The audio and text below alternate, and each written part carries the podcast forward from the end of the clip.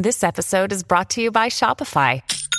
Forget the frustration of picking commerce platforms when you switch your business to Shopify, the global commerce platform that supercharges your selling wherever you sell. With Shopify, you'll harness the same intuitive features, trusted apps, and powerful analytics used by the world's leading brands. Sign up today for your $1 per month trial period at shopify.com slash tech, all lowercase. That's shopify.com slash tech.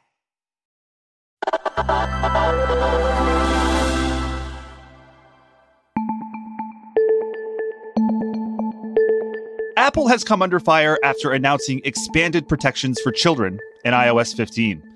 These new updates apply to Search and Siri, messages, both SMS and iMessage, and the iCloud photo library. This update to Photos on iCloud allows Apple to scan a user's iPhone photos for child sexual abuse materials, also known as CSAM, and it's garnering strong criticism from privacy advocates. I mean, at face value, this seems like a good thing. Who wouldn't want stronger protections for kids when it comes to technology? And even Apple's competitors like Google and Facebook have been using this technology for a while. The big concern that experts have, though, is that Apple, a company known for its commitment to user privacy, has now built a backdoor into its hardware, one that could be used by the government or malicious actors to gain access to user data. Here to explain is Recode's Sara Morrison. Hey, Sara. Hey, Adam. So tell me about Apple's new child safety updates. What are they and how do they work?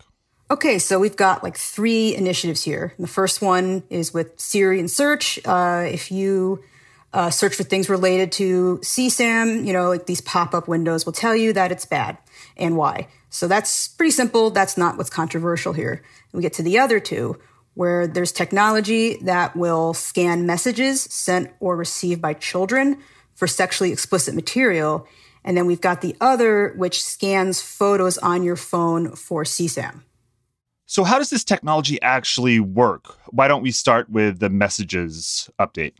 Okay, so first of all, uh, the messages thing is uh, opt in only, and it basically concerns uh, child users of iPhones. So, if you're a parent, you have kids on your account, you can turn this on.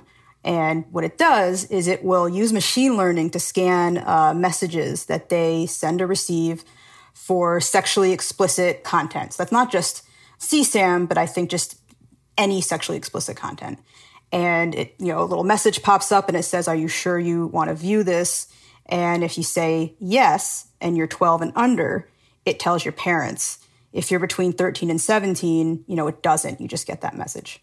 Gotcha. So this part of the update is really to let parents know when kids under 12 are sharing sexually explicit content like nude photos or anything like that.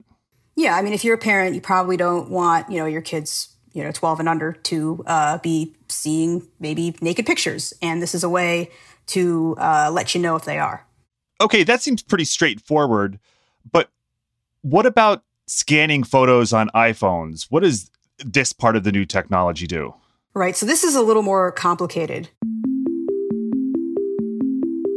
We have these new you know, upcoming operating systems, and they will put a database on your device of known CSAM images. Uh, but very importantly, those images have been converted into like strings of numbers. So no, you aren't getting a phone full of uh, CSAM. Then there's on-device technology that scans all the photos in your iCloud library to see if there's any matches to that database.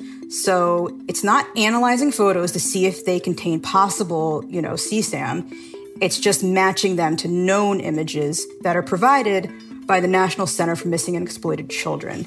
And while this is going to be on every device, it's only scanning images that you're uploading to iCloud. So they say, you know, if you don't have iCloud photos turned on, then those images won't be scanned. If there are enough matches, uh, Apple hasn't said what that number is.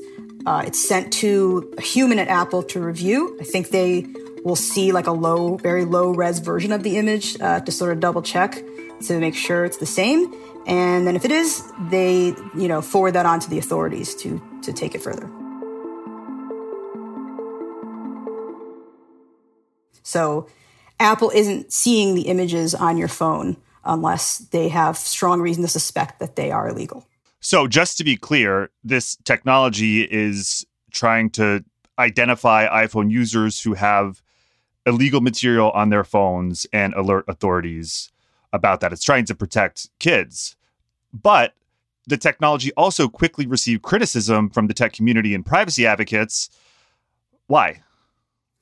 I mean, so like on its face, it just seems creepy that your actual phone is being scanned like this, you know, as opposed to like the platform you'd be uploading the images to. And that happens, you know, all the time in other services. Facebook reports tens of millions of images that are uploaded to its platform to the authorities. And then some people, you know, with the messages, you know, they don't like the idea that your phone is scanning messages and interpreting things that are wrong and then telling on you to somebody. So, you know, organizations like the Electronic Frontier Foundation say, you know, they see ways that this could be like expanded to include images that, you know, a government says are illegal. And we know there are countries out there that don't have freedom of speech like we do. And basically, it's just once this technology is here and something is made possible, it doesn't always stay in the narrow confines, you know, and rules. Apple insists that it will, but there's always, you know, that chance.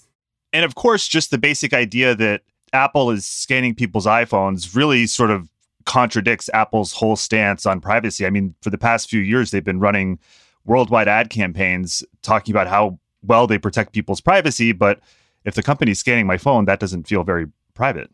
Yeah, right. Exactly. This is this is coming from a company that you know for years has said you know we're the ones who care about and preserve your privacy when other companies don't. So, I mean, it seems like a step back. Apple says this is actually better because it can protect children while maintaining privacy because they're not accessing or seeing any of those messages or images, you know, unless in the latter case there's like a match that database uh, because all this stuff is happening on the phone. So they're saying that's a good thing, while other people are saying, you know, it feels creepy. And of course, we don't yet know what the unintended consequences of something like this, which people have described as a backdoor into an iPhone, could be. And in the past, Apple has really taken a firm stance that they don't have backdoors. That governments can't break into their iPhones because even Apple can't break into an iPhone if it's locked. Right. And that still seems to be true. But again, once you have this technology that can do a thing on a phone, you can see how that can, you know, be expanded. And again, it's hard to argue against technology that protects kids. CSAM is a really hard problem to tackle while also keeping user privacy in mind. But is this somehow a hopeful sign for the future? Have there been any positive reactions?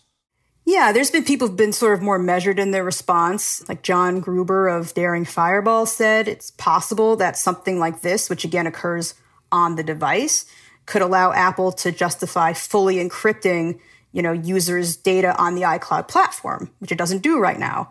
So, you know, the phones are encrypted, iCloud's not. And if they say, okay, we now have a way that prevents or monitors CSAM, uh, so we can encrypt the data, you know, they might get much less pushback if they try to do that.